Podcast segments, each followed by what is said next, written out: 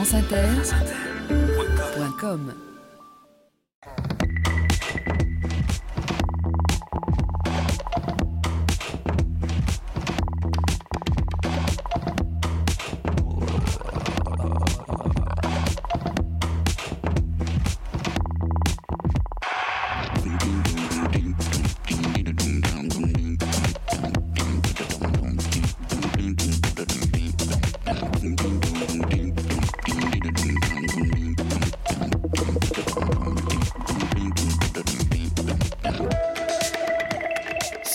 épaules de Darwin, Jean-Claude Amezen.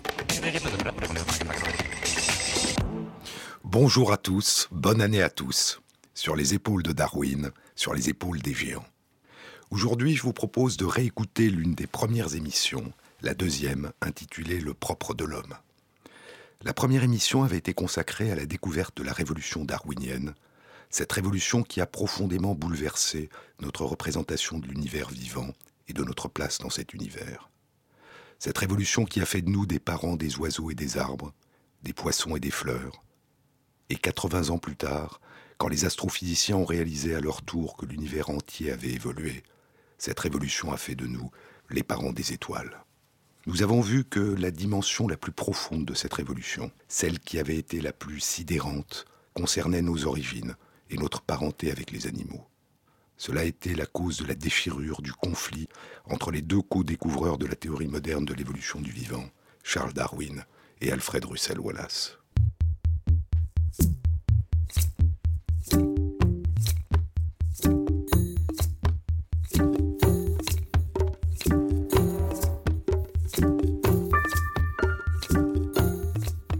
Dans le grand livre que Darwin a publié à l'âge de 62 ans, et où il aborde la question de l'origine de l'homme, la généalogie de l'homme, il explore dans le monde animal les prémices, les ressemblances, les reflets de nos propriétés les plus humaines, ce que nous appelons aujourd'hui le propre de l'homme. Pas seulement des émotions comme la joie, la détresse, l'affection, l'imagination, le souci de l'autre, la compassion, mais des capacités aussi peut-être plus abstraites, la capacité de raisonner, la capacité à utiliser des outils, la conscience de soi, le langage. Et il va commencer chacun de ces chapitres dans ce livre en disant cette faculté-là a été à juste titre considérée comme l'une des principales distinctions entre l'homme et les autres animaux. Et puis il développe ses observations et ses idées et il conclut en disant chaque fois il s'agit d'une différence de degré et non de nature. Il va décrire l'utilisation d'outils par les chimpanzés, par d'autres grands singes. Mais la plupart de ses successeurs considéreront que dans ce domaine, Darwin a été naïf, qui s'est trompé. Et il y a, diront-ils, une différence radicale, une séparation radicale en ce qui concerne nos propriétés mentales entre les animaux et l'être humain.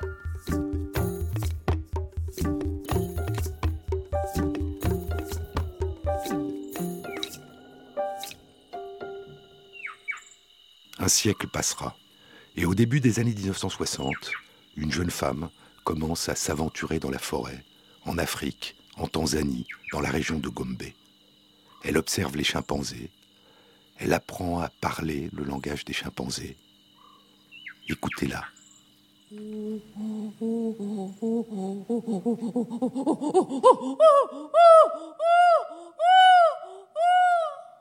Hello.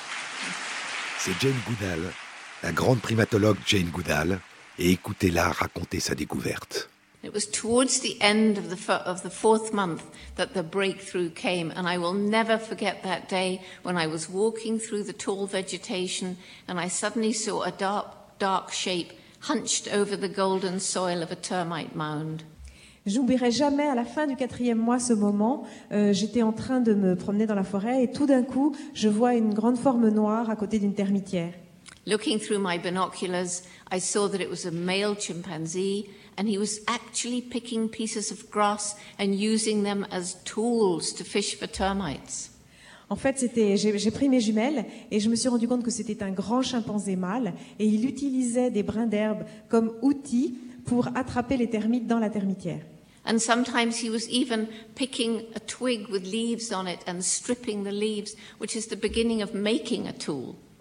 Et même parfois, il attrapait une branche avec des feuilles et il enlevait les feuilles de la branche, ce qui est vraiment euh, le début de la construction d'un outil. Why was this exciting? Because up until then, it was thought that humans and only humans used and made tools. We were defined when I was growing up as man the toolmaker.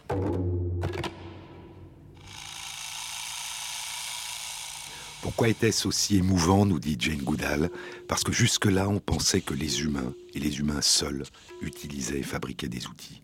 Pendant mon enfance, dit-elle, on définissait l'homme comme celui qui fabrique les outils. France Inter, Jean-Claude Amezen. Lorsque elle fait cette découverte et qu'elle revient la raconter à son mentor, à son patron, le grand paléo anthropologue Louis Leakey qui recherche les premiers ancêtres des êtres humains, il lui dit si tu as raison, il faudra maintenant redéfinir le sens du mot outil ou le sens du mot humain ou accepter que les chimpanzés sont des êtres humains.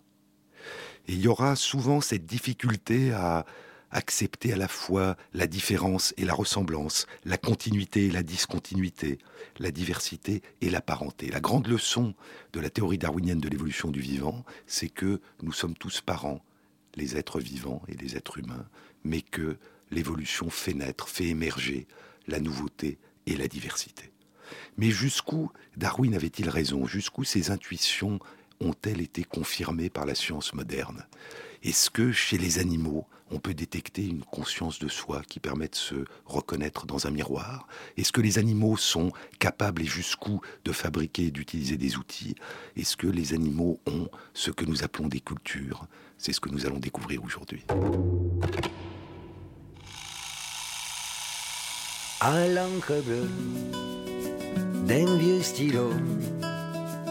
Au bord de l'eau, je t'ai crié mot rien qu'un oiseau qui me surveille. Je pense à toi, bon baiser de Marseille. Si je pouvais seulement, rien que pour un court moment, t'envoyer un coin d'Asie sans nuage, te mettre dans un colis, un tout petit peu d'ici, un peu de vent et d'odeur du rivage.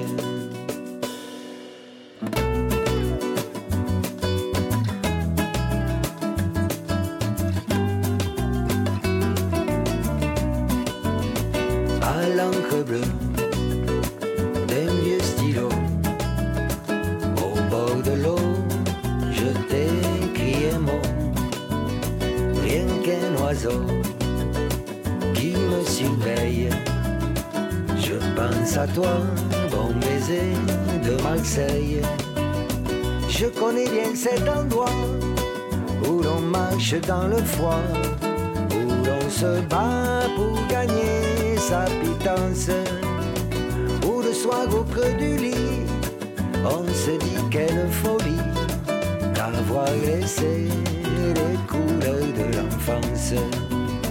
À l'encre bleue d'un vieux stylo. Au bord de l'eau, je t'ai crié un mot, rien qu'un oiseau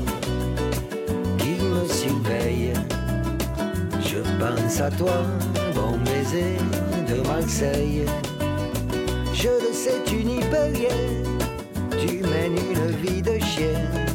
Faut s'exiler, c'est devenu la règle. Si tu pouvais tout lâcher, je partirais te chercher, te ramener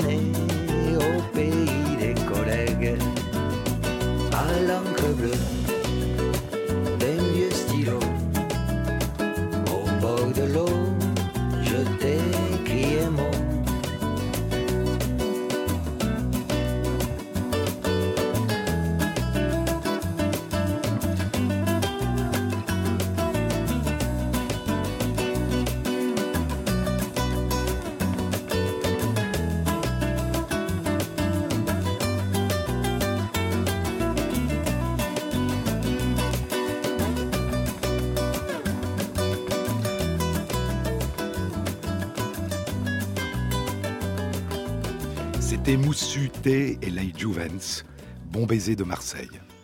Sur les épaules de Darwin, Jean-Claude Amezen. Les animaux sont-ils capables de se reconnaître dans un miroir? Il y a quelque chose d'étrange qui concerne notre visage. Notre visage exprime toutes nos émotions, tous nos états d'esprit. Chacun le voit, ce visage, et nous, nous ne le voyons jamais, sauf quand nous nous penchons sur un lac et que nous regardons le reflet, ou lorsque nous nous regardons dans un miroir. Et cette capacité à nous reconnaître, à savoir qu'il s'agit de nous, lorsque nous voyons un reflet dans notre miroir, on a longtemps considéré que cette conscience de soi, cette capacité de savoir que c'est de soi qu'il s'agit, c'était le propre de l'homme. Et pourtant, et pourtant, depuis une trentaine d'années, on s'est progressivement aperçu que des parents très proches à nous, les chimpanzés, les bonobos, les orang-outans, sont capables de se reconnaître dans un miroir. Et puis, il y a dix ans, on s'est aperçu que des parents plus éloignés, un grand mammifère terrestre, l'éléphant d'Asie, un grand mammifère marin, le dauphin, sont aussi capables de se reconnaître dans un miroir. Et puis, il y a deux ans, un parent beaucoup plus éloigné, nos derniers ancêtres communs, nous les partagions il y a 300 millions d'années. C'est un des descendants des dinosaures, c'est un oiseau, la pie voleuse, celle qui vole tout ce qui brille, est capable de se reconnaître dans un miroir. Comment se passe le test du miroir qu'on fait passer aux animaux? Eh bien, on leur colle sur une partie antérieure du corps qu'ils ne peuvent pas voir eux-mêmes une pastille Soit elle a la couleur du corps, soit elle a une couleur différente. Ensuite, on s'arrange pour qu'il passe devant un miroir.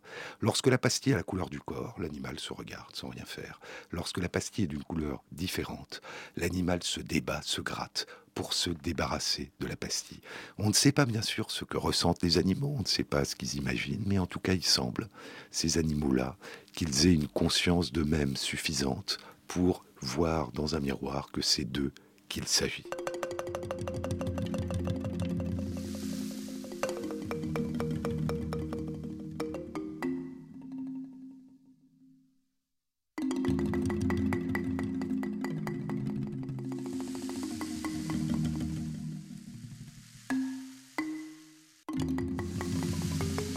Claude Amezen.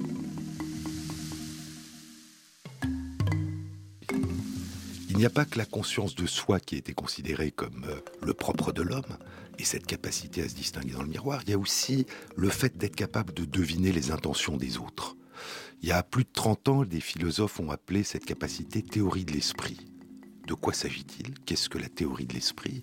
C'est en fait en regardant quelqu'un d'autre, le fait d'imaginer ses intentions non pas parce qu'on l'a observé faire quelque chose avant, mais parce qu'on projette sa propre expérience sur l'autre. Euh, si je me mets à sa place, moi à sa place, c'est ça que je ferai. Donc, c'est ça qu'il va faire. Ça a été considéré comme le propre de l'homme, et pourtant, et pourtant, il y a neuf ans, des chercheurs ont découvert quelque chose d'étonnant chez des petits oiseaux, des jets, qui ont des capacités très développées de mémoire. Les jets enfouissent leur nourriture dans des caches différentes, et puis quand l'été est passé, ils viennent la rechercher, ils retrouvent ces endroits et ils peuvent se nourrir. Ils ont une autre particularité, c'est que lorsqu'ils sont observés par un autre jet, pendant qu'ils sont en train de cacher leur nourriture, eh bien, ils attendent que le jet soit parti et ils vont la recacher ailleurs. On dirait qu'ils ont peur d'être volés par l'observateur. Est-ce que c'est un instinct? Est-ce que c'est inné? Ou est-ce que c'est le résultat d'un apprentissage? Les jeunes jets ne sont absolument pas gênés quand un autre les observe, ils cachent leur nourriture et ils s'en vont. Donc il y a quelque chose qui fait adopter ce comportement. Qu'est-ce que c'est? Est-ce que c'est le fait d'avoir vu un autre jet voler la cache de celui qui l'a observé? Non. Si on soumet des jeunes jets à ça, si on leur montre un jet en train de voler un autre, ils continuent à être indifférents à un voisin. Est-ce que c'est le fait d'avoir été volé par un jet qui observe? Non. S'il est volé par un autre jet qu'il a observé, il ne change pas son comportement.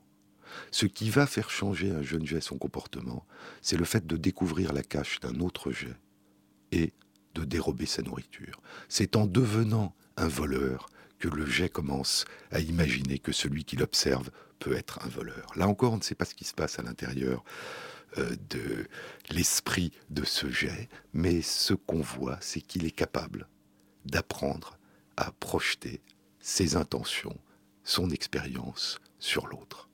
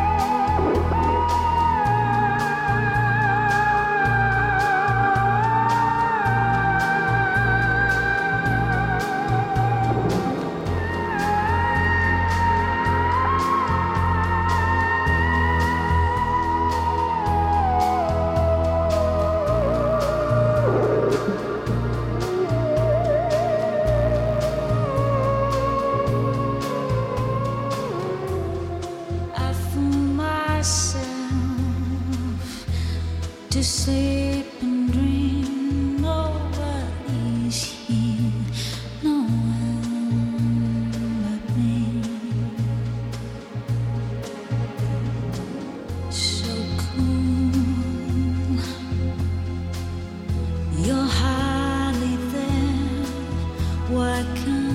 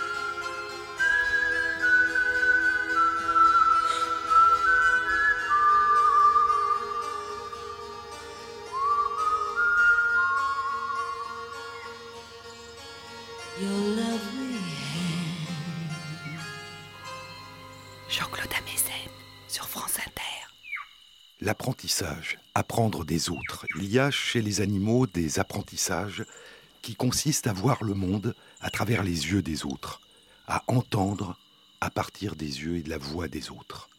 Chez les singes d'Afrique, les vervets, il y a trois façons d'alerter les autres d'un danger d'un prédateur. Il y a trois cris différents.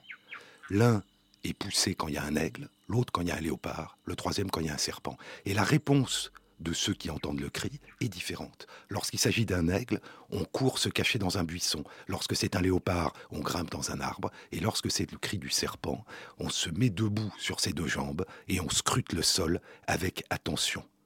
Est-ce qu'il s'agit d'une réponse instinctive, innée? Non, il s'agit d'un apprentissage.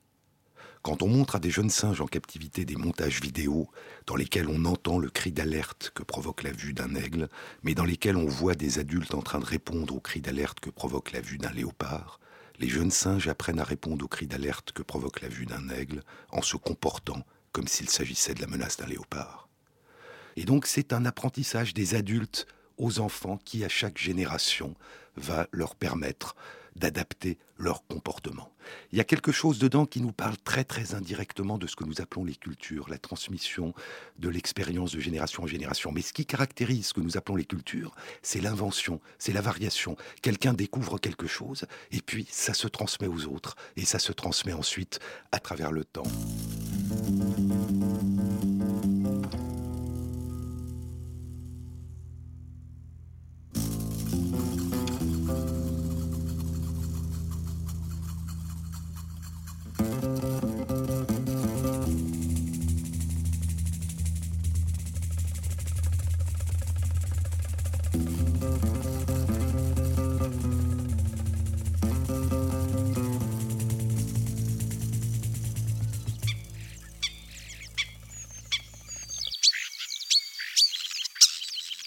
Ce sont des étourneaux, des chants d'étourneaux.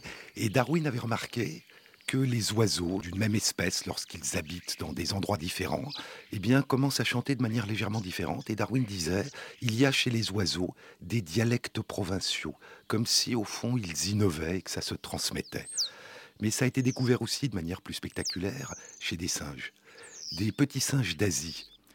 Une île au Japon, l'île de Koshima, des chercheurs, dans les années 50, arrivent et pour faire sortir les singes de leur repère, ils déposent de la nourriture, des patates.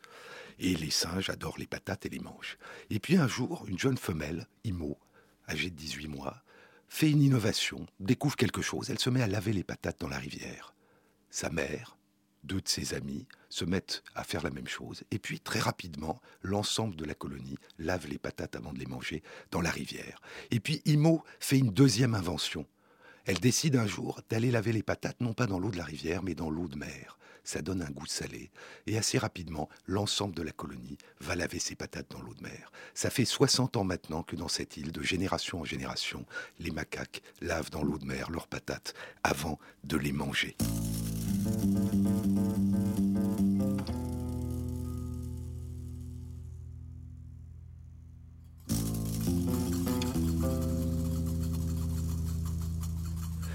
Lorsque Jane Goodall découvre, redécouvre après Darwin le fait que les chimpanzés utilisent des outils, elle va découvrir et d'autres progressivement que ces outils sont nombreux.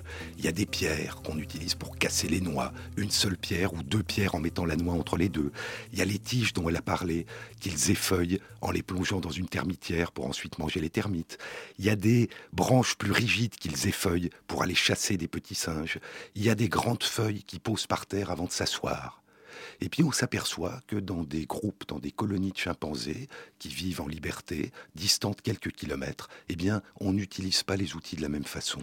On innove, on invente. Et en 1999, il y a un grand article dans le plus grand journal scientifique du monde, Nature, Nature. Cet article décrit 40 façons différentes chez les chimpanzés d'utiliser des outils et il s'intitule Des cultures chez les chimpanzés. Y a-t-il de la culture dans la nature? Y a-t-il de la nature dans la culture? demande le primatologue France Deval. Pour répondre à cette question, il faut réfléchir à la place que nous occupons dans la nature. Et cette place dépend de notre culture. Ce que nous dit France Deval, c'est que le regard que nous portons sur les différences et les ressemblances avec les animaux dépend aussi de notre culture.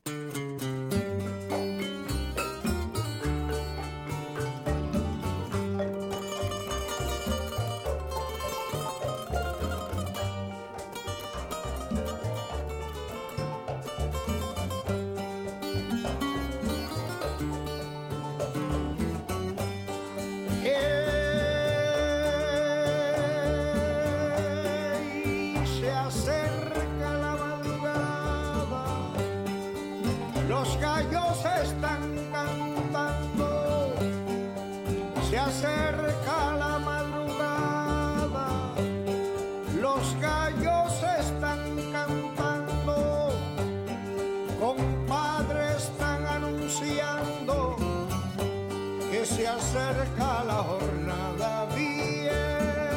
Ah, no sé qué nada, tu la mono, sé que nada. Ah, no sé qué nada, se ne que nada, no sé qué nada. Monica, no sé qué nada.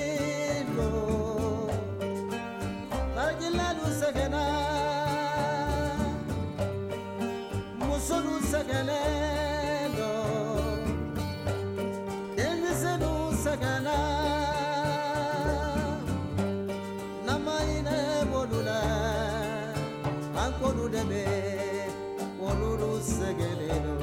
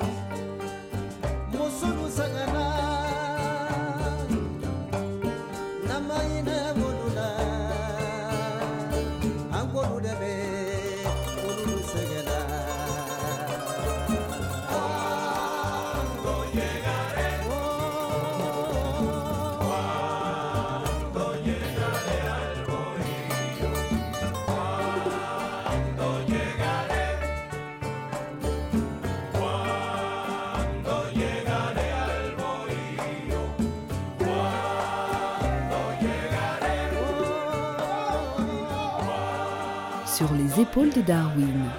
Darwin avait-il raison quand il pensait que les animaux étaient capables de parler, d'avoir un langage lorsqu'ils communiquaient entre eux? On étudie, on connaît la richesse, par exemple, des, dialectes, des conversations que les baleines et les dauphins entretiennent dans la mer. Et il y a une découverte surprenante qui a été faite il y a trois ans. Lorsque les dauphins s'adressent à d'autres dauphins qu'ils connaissent, ils utilisent des sons uniquement quand ils parlent avec ces dauphins-là. C'est comme si ils utilisaient des noms. C'est, les chercheurs le pensent, l'équivalent d'un nom. Mais il y a d'autres découvertes qui ont été faites récemment, l'année dernière, par une équipe française et africaine. Elles concernent des petits singes qui vivent en Afrique, les singes Campbell, les mônes de Campbell. Ils ont, comme les vervets, comme d'autres singes, des cris lorsqu'il y a des prédateurs différents. Ils ont le cri de l'aigle, ils ont le cri du léopard. Et il y a six cris qui ont été découverts. Vous allez en entendre trois. Je vais essayer de vous les redire. Je m'excuse pour mon mauvais accent Campbell. Écoutez ces cris. Hoc. Crac. Boum. Il y a six cris. Si je vous les redis, c'est hoc, crac, cracou, oku, waku et boum. Les cris sont souvent répétés hein, dans la nature. Boum boum. Un peu comme les bébés qui répètent papa, mama, maman. Et puis il y a quelque chose qui ressemble à des onomatopées. Crac, ça signifie léopard. On a l'impression d'entendre une branche craquer sous les pas du léopard. Quel sens ont ces cris? Comment répondent-ils? Eh bien, crac, je viens de vous le dire, c'est le léopard. Hoc, c'est l'aigle. Et puis il y a cracou et oku. On rajoute un suffixe derrière le mot, on met un ou. Et le sens change. Crac, c'est le léopard, mais cracou, c'est un prédateur. Hoc, c'est l'aigle. Hoku, c'est un animal dans la canopée, à l'intérieur des arbres. Et donc vous voyez que on change le sens d'un mot en rajoutant un suffixe. C'est déjà quelque chose qui commence à ressembler de loin à un proto-langage. Mais il y a plus. On peut combiner les mots. Hoc, c'est l'aigle. Mais krakou-waku, c'est aussi l'aigle. Pourquoi? Parce que krakou-waku veut dire prédateur dans la canopée et prédateur animal dans la canopée, c'est la même chose, c'est le synonyme de hoc. Donc il y a ou dans la canopée ou sur le sol, et il y a quoi? Un prédateur, pas un prédateur. Mais on peut aussi ajouter une dimension temporelle, quand Et lorsque un singe crie krakou, waku, hoc, prédateur dans la canopée, aigle, ça veut dire il y a un aigle qui est en train d'attaquer. Et donc vous voyez comment, à partir de ces mots, en les combinant, les changeant un peu, on commence à avoir quelque chose pour les cris d'alerte des prédateurs qui ressemble encore une fois aux prémices d'un langage.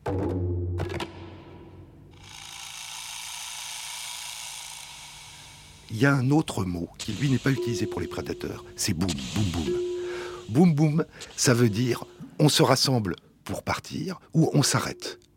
Mais si on ajoute crac, alors boum, boum, crac, ça veut dire il y a une branche ou un arbre qui est en train de tomber. Et donc on a quelque chose qui, par la combinatoire, six mots qui peuvent être combinés, qui peuvent être transformés, on a quelque chose qui fait penser, encore une fois, à l'origine du langage. Est-ce que c'est quelque chose qui permet des variations, des inventions, des innovations? Est-ce que ce langage peut s'enrichir? Eh bien, il semble que oui, parce que chez ces petits singes en captivité, on entend un cri qui n'a jamais été entendu chez les singes en liberté, ce cri spécial nouveau désigne quelque chose de particulier, un être humain inconnu est en train de s'approcher du groupe. Et donc vous voyez que lorsque les chercheurs commencent à observer avec attention les animaux, les animaux commencent parfois à nous apparaître comme étant beaucoup plus proches de nous qu'on ne le pensait.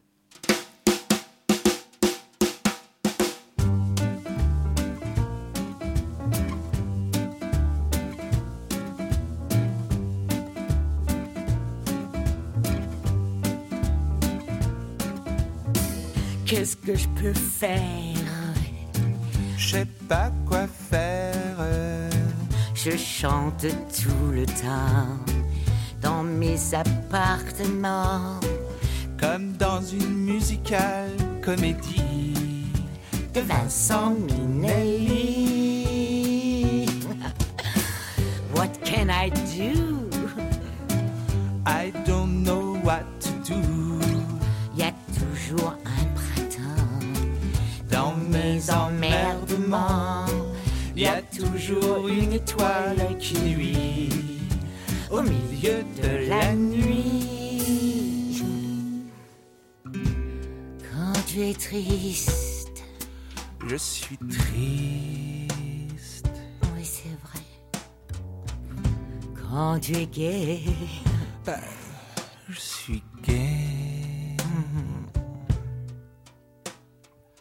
Mais il me suffit de chanter cet air que vous reconnaissez.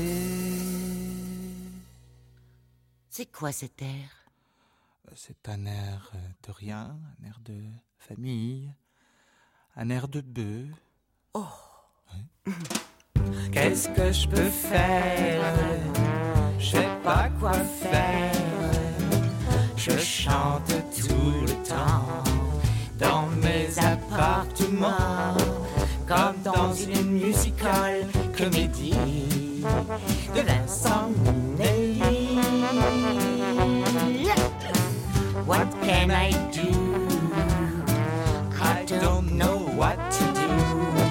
Y a toujours un printemps Dans mes emmerdements, y a toujours une étoile qui luit au milieu de la nuit.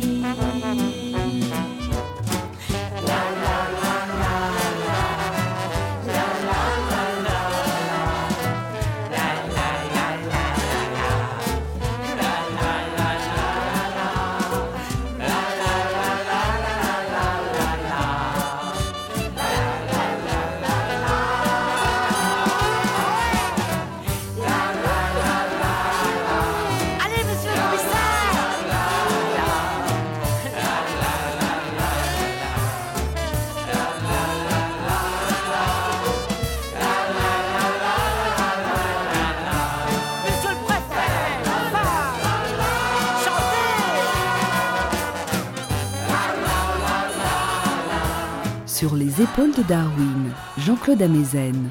Aujourd'hui, nous allons à la rencontre de ce qu'on appelle le propre de l'homme en nous demandant, comme Darwin se l'était demandé il y a longtemps, euh, si vraiment les propriétés que nous considérons comme les plus humaines, comme les plus spécifiques à l'être humain, euh, ne sont pas partagées à des degrés divers par d'autres êtres vivants. C'était une question qui intéressait beaucoup Darwin parce que pour lui, s'il y avait un, un partage, s'il y avait des reflets, s'il y avait une ressemblance, ça rendait compréhensible et possible que l'être humain ait émergé à partir d'ancêtres animaux non humains.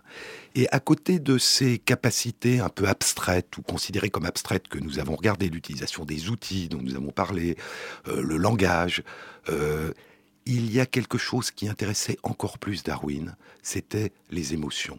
Il pensait que les émotions, ressentir ce que sent l'autre, euh, le souci de l'autre, euh, aider le faible, c'était ça vraiment qui était à l'origine de ce que nous avons de plus humain, de notre sens moral. Et pour lui, ce qui avait sans doute joué un rôle très important, c'était le fait qu'au cours de l'évolution, dans beaucoup d'espèces animales, chez des mammifères, chez des oiseaux, le nouveau-né va naître euh, totalement démuni, dans un état de vulnérabilité totale. Si des adultes, si une mère ne s'occupe pas de lui, eh bien, il va disparaître. Et donc, nous sommes les descendants d'ancêtres qui, il y a très longtemps, ont eu le souci de ces êtres tout vulnérables qu'étaient les nouveau-nés. Et donc, il attachait à ce qu'il appelait l'instinct parental, l'affection parentale, quelque chose, un rôle important dans l'émergence, encore une fois, de notre compassion, de notre souci du faible. Mais il y a un autre aspect à cette vulnérabilité du nouveau-né, c'est que pendant cette première période, eh bien, dépendant totalement des autres, c'est une période d'apprentissage, de découverte et de découverte du monde intérieur des autres. Et comme vous le savez, c'est chez les grands singes et chez l'être humain que cette période de dépendance du petit est la plus longue. Nous apprenons à parler à marcher avant d'être capables de trouver tout seul notre nourriture. Et donc, paradoxalement, c'est dans cette dépendance totale, dans cette interdépendance, que se forge petit à petit le socle de notre complexité, de notre liberté et de notre capacité à interagir avec les autres. Et donc, Darwin était extrêmement intéressé par ça et extrêmement intéressé par ce qui nous permet de percevoir les émotions et les états d'esprit des autres, c'est-à-dire ces expressions qui s'impriment sur notre visage, l'étonnement, la peur, la joie, qui nous permettent de ressentir, d'imaginer, de comprendre ce que l'autre ressent. Il y a une de ces expressions qui est particulièrement humaine, bien qu'un certain nombre de chercheurs pensent qu'elle soit aussi partagée par d'autres animaux, et c'est le sourire. Nous sourions lorsque nous sommes heureux. Il y a deux types de sourires. Il y a lorsque vous croisez quelqu'un que vous aimez bien, le sourire spontané qui survient. Et puis il y a le sourire volontaire quand devant, euh, quand on va prendre une photo et qu'on vous demande de sourire. Et on sait très bien que c'est pas du tout le même sourire. Le sourire artificiel volontaire ressemble rarement à un sourire spontané. Les neurosciences ont révélé depuis un certain temps que la raison pour laquelle ces sourires sont différents, c'est qu'ils ne mobilisent pas les mêmes régions du cerveau. Lorsque vous faites un, un sourire volontaire, c'est une région particulière de la surface du cerveau, qu'on appelle le, cortex volontaire, moteur, qui va intervenir dans la réalisation du mouvement du sourire. Lorsqu'on sourit spontanément parce qu'on est heureux, c'est une zone plus profonde, le ganglio basal, qui va être euh, stimulée, qui va intervenir. Il y a plus de 60 muscles différents qui interviennent dans un sourire, et la façon de le faire de manière volontaire ou spontanée ne mobilise pas de la même façon ces muscles. Il y a rarement, heureusement, des accidents vasculaires cérébraux qui vont altérer une région dans le cerveau. Soit la région qui contrôle le sourire volontaire, et les personnes ne pourront plus sourire normalement volontairement, mais conserveront la capacité de sourire de manière spontanée. Inversement, si c'est le ganglion basal qui est altéré, à ce moment, le sourire spontané disparaît, mais le sourire volontaire reste possible. On voit bien que c'est vraiment deux mécanismes différents, et probablement si des acteurs réussissent sur commande à sourire, c'est pas parce qu'ils ont réussi à imiter volontairement le sourire, c'est parce qu'ils ont réussi à se mettre dans un état d'esprit de bonheur qui fait que le sourire va apparaître spontanément.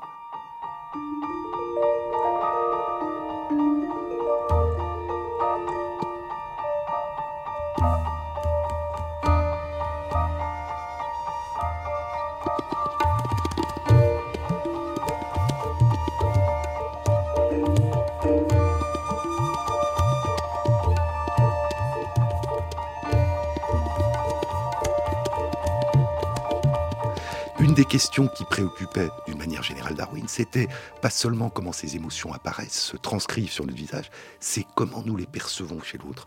Comment est-ce que vous savez quand mon sourire est spontané ou volontaire et artificiel, sans même avoir besoin de réfléchir?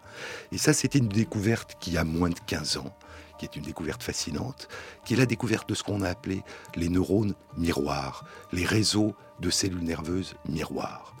Lorsque vous me voyez faire un geste, eh bien, à l'intérieur de votre cerveau, il y a un circuit qui commence à être stimulé, qui est le même que lorsque vous commencez à faire ce geste-là. Lorsque vous me voyez faire un geste, ce circuit commence à être stimulé et ça s'arrête avant la réalisation du geste. Vous commencez à vivre en vous ce qui va conduire au geste et ça s'interrompt. Et donc, d'une certaine façon, voir quelqu'un faire un geste, voir quelqu'un sourire, c'est commencer en soi-même à faire le même geste et à faire le même sourire. Et c'est pour ça qu'on réalise spontanément, sans réfléchir, qu'un sourire est spontané ou volontaire, parce qu'on est en train de commencer à le faire nous-mêmes. Et donc, d'une certaine façon, nous introduisons les autres dans notre monde.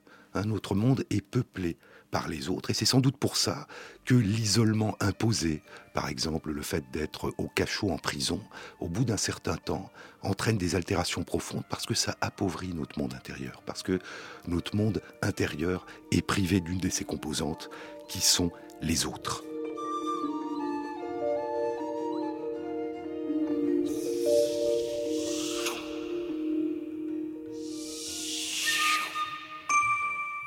Celui qui a découvert ces neurones miroirs, Rizzolatti, disait à quel point il montre que le lien qui nous rattache aux autres est profondément inscrit en nous, et à quel point serait étrange l'idée d'un je, d'un moi, qui existerait en l'absence d'un nous.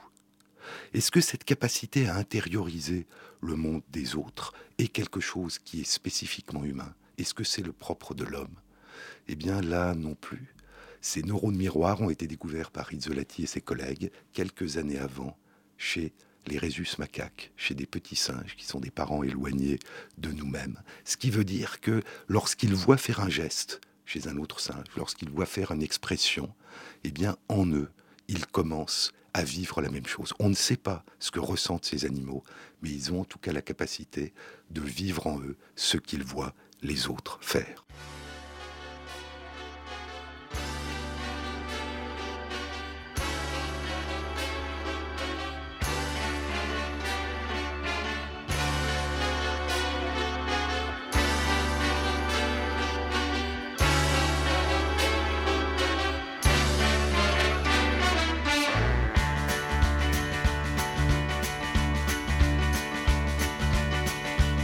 Take the National Express when your life's in a mess. It'll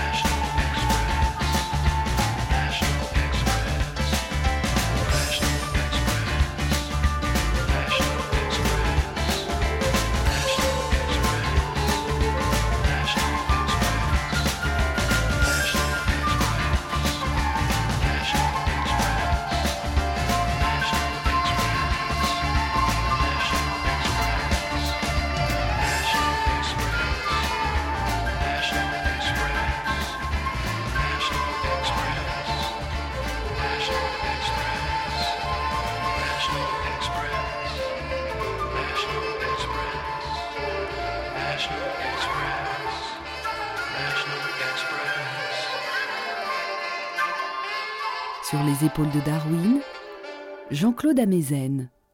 L'empathie est une propriété merveilleuse. Euh, c'est la capacité de faire entrer en nous, de ressentir ce qu'il y a de moins partageable, qui est la vie intérieure de chacun. Le, poète John Keats, celui dont Jeanne Campion euh, parlait dans son film, racontait sa vie et ses amours dans son film Bright Star, euh, le poète John Keats disait Rien ne devient jamais réel tant qu'on ne l'a pas ressenti. Et l'empathie, c'est ressentir, c'est faire sien, c'est rendre réel, c'est faire entrer dans sa réalité la réalité intérieure des autres. L'écrivain Georges Semproun, dans un très beau livre, L'écriture ou la vie, parle de nos mondes intérieurs en disant que c'est cette expérience de la vie que la vie fait d'elle-même, de soi-même en train de vivre. Ce qu'il y a de moins partageable qu'on ne peut que ressentir et imaginer. Et c'est une des bases de la démarche éthique. Le philosophe Paul Ricoeur disait que on entre en éthique en se pensant soi-même comme un autre. On pourrait dire en se vivant comme un autre, en ressentant ce que ressent l'autre. Mais si l'empathie est la base de la sympathie, la base de la compassion, la base de l'entraide, la base des soucis de l'autre, elle n'est pas suffisante. Elle est nécessaire, mais elle n'est pas suffisante. Pour au moins deux raisons. La première, c'est que, et l'histoire des civilisations nous le montre malheureusement, la face sombre de l'empathie, la face sombre de cette capacité de deviner les états d'esprit, les émotions, les intentions de l'autre, eh bien c'est l'utilisation de cette capacité pour les pourchasser, pour les instrumentaliser, pour les trahir, voire pour les torturer. Faire souffrir quelqu'un, c'est savoir, sentir qu'il est en train de souffrir. Et puis il y a une autre limite dans la phase lumineuse de l'empathie, celle qui mène à la sympathie. Euh, dans cette phase lumineuse, il y a d'autres limites qui tiennent à son côté spontané, à son côté automatique, au fait qu'on a l'impression qu'on sait lorsqu'on regarde quelqu'un ce que cette personne ressent. Et lorsque, pour des raisons culturelles, les personnes n'expriment pas sur leur visage, dans leur voix, les sentiments et les états d'esprit de la même façon que nous sommes habitués à les voir chez les autres depuis l'enfance, eh bien, on peut commencer à avoir des préjugés, on peut commencer à avoir des malentendus, parce que l'empathie nous dit que nous savons ce que les autres sont en train d'exprimer. Et donc, il faut aller au-delà. Il faut essayer de la dépasser. Il faut s'en servir comme d'un outil, mais qui n'est qu'un début et pas une fin. Il y a une deuxième situation dans laquelle l'empathie nous trahit, et ce sont des handicaps et des maladies, dans lesquelles la capacité d'expression du corps et du visage est atteinte. Le cas le plus extrême, c'est ce qu'on appelle, c'est un accident vasculaire cérébral très rare, qui entraîne ce qu'on appelle un locked-in syndrome. Locked-in, enfermé à l'intérieur. Enfermé à l'intérieur, le corps, le visage ne peut plus bouger. Voilà. Maintenant, essayez de dire votre nom. Jean-Dominique Bobby. Allez, essayez. Je Essayez dit. vraiment. Quoi? Dites-moi votre nom. Jean-Dominique Bobby. Essayez de dire les prénoms de vos enfants. Euh, Théophile, Céleste, Hortense. Oui. Ne vous en faites pas. Le processus est très lent. Mais vous retrouverez la parole. Pardon, quoi? Vous m'entendez pas? Docteur? Docteur? Qu'est-ce qui se passe? Quoi, je parle pas? M'entendent pas. Oh mon Dieu. Quoi, je peux pas parler Qu'est-ce qui m'est arrivé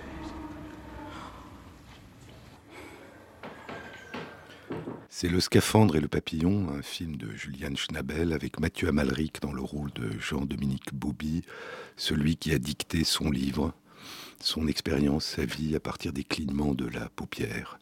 Son corps était un scaphandre immobile qui n'exprimait rien et tout le monde pensait que puisque le visage et le corps n'exprimaient rien, eh il n'y avait plus de vie intérieure mais cette vie intérieure continuait intacte.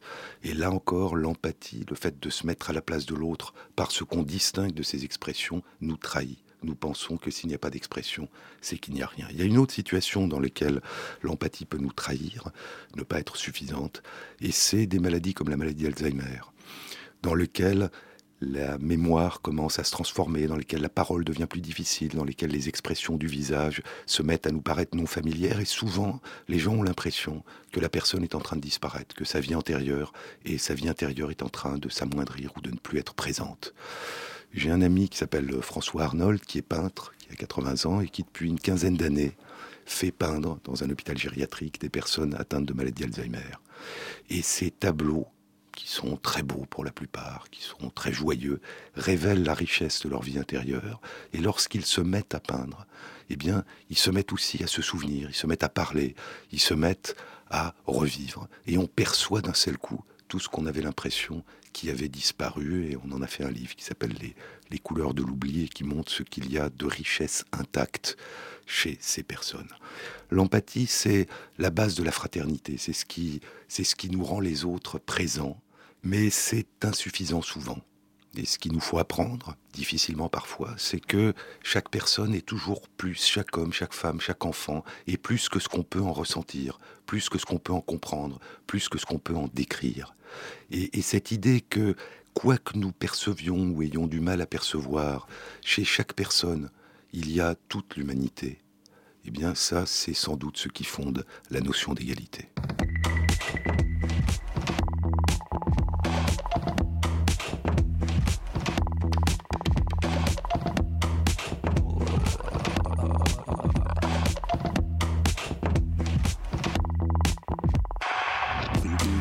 Émission a été réalisée par Michel Biou avec l'aide d'Ophélie Vivier et à la programmation musicale Thierry Dupin.